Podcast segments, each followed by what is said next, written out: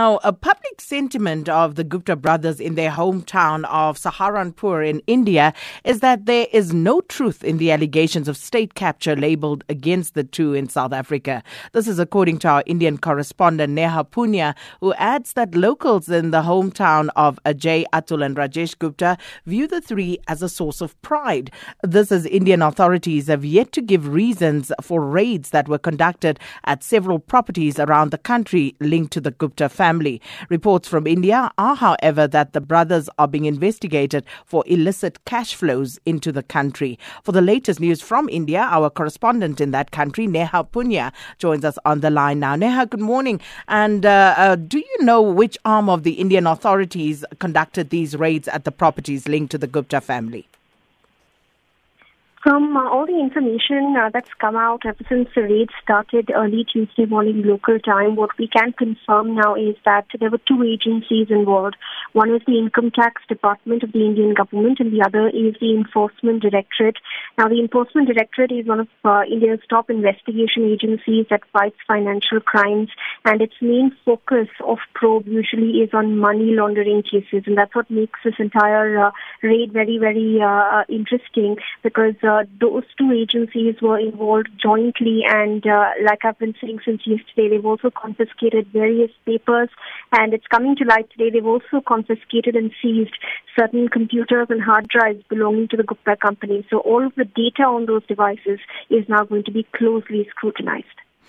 Neha, do we know where the Gupta brothers are? Do you know if they are in India? Have they been spotted lately? It was spotted in India last month in February at the same time where that raid was taking place uh, at their Johannesburg home. They were actually in Saharanpur, their hometown, and uh, from there they went to two other Indian cities, that of Agra and Dehradun, but they left India soon after.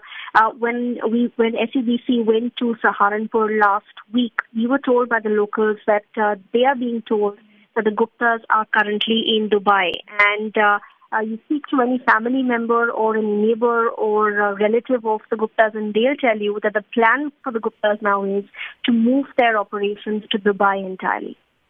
And are media outlets in India following developments happening in South Africa related to the Gupta brothers? I mean, how big a story is it uh, over there apart from our interest that, of course, you are following?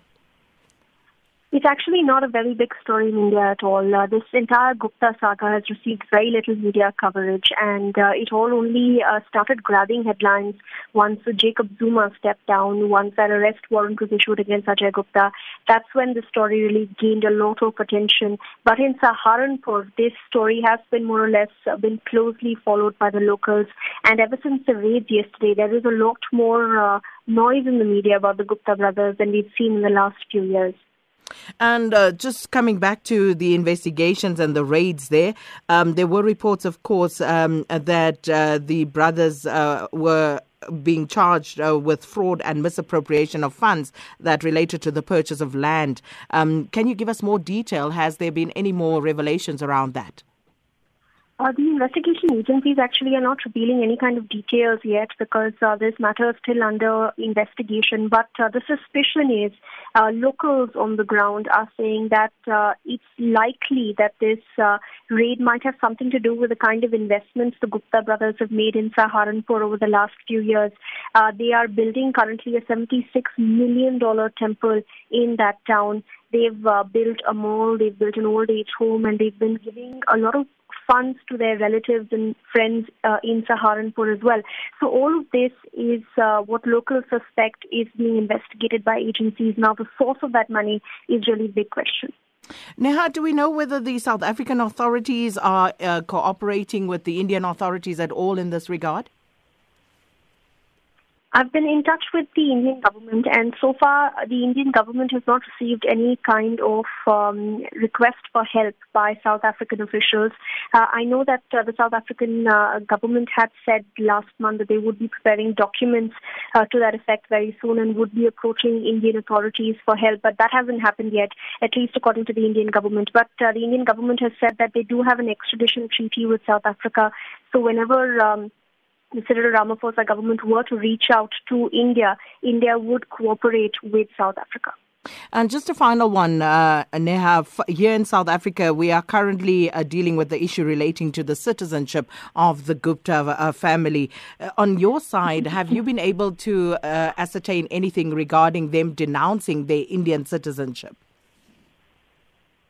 As far as uh, India is concerned, uh, uh, as far as the records are concerned, uh, only Ajay Gupta, we are being told, has uh, an Indian passport, and uh, that Atul and Tony Gupta reportedly renounced their Indian citizenship many years ago.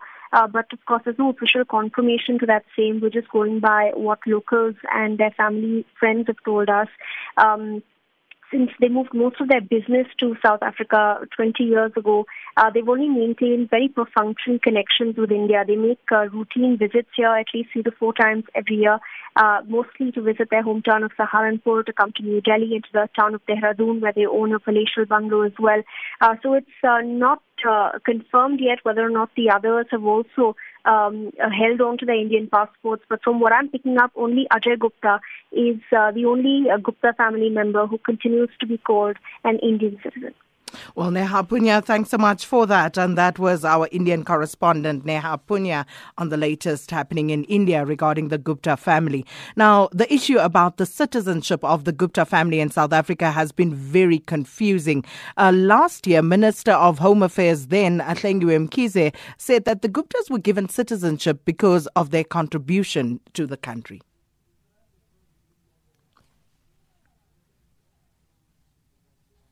When you look at the request, and, and really there was nothing to me which said if I was sitting on that day, I would have come to a different conclusion. Because already I have my own experiences where I've sent things back and said, no, no, no, no. Where officials I felt they just make, they will say no, and that has huge implications and when you check the reason, it's something really non significant. In any context, people will ignore it. So I, I, I, I checked with a few people outside the department. But in your opinion, was everything above board? Definitely. From the submissions and the privilege that is in the Act, uh, there is nothing suspicious. Beyond that, I cannot say. But if it's going by the application, uh, I, I, suppose one might need somebody else to prove which other piece of legislation the, the previous, my predecessor should have used to say no. Remember, now we're talking about this in the context of emails of this, you know, the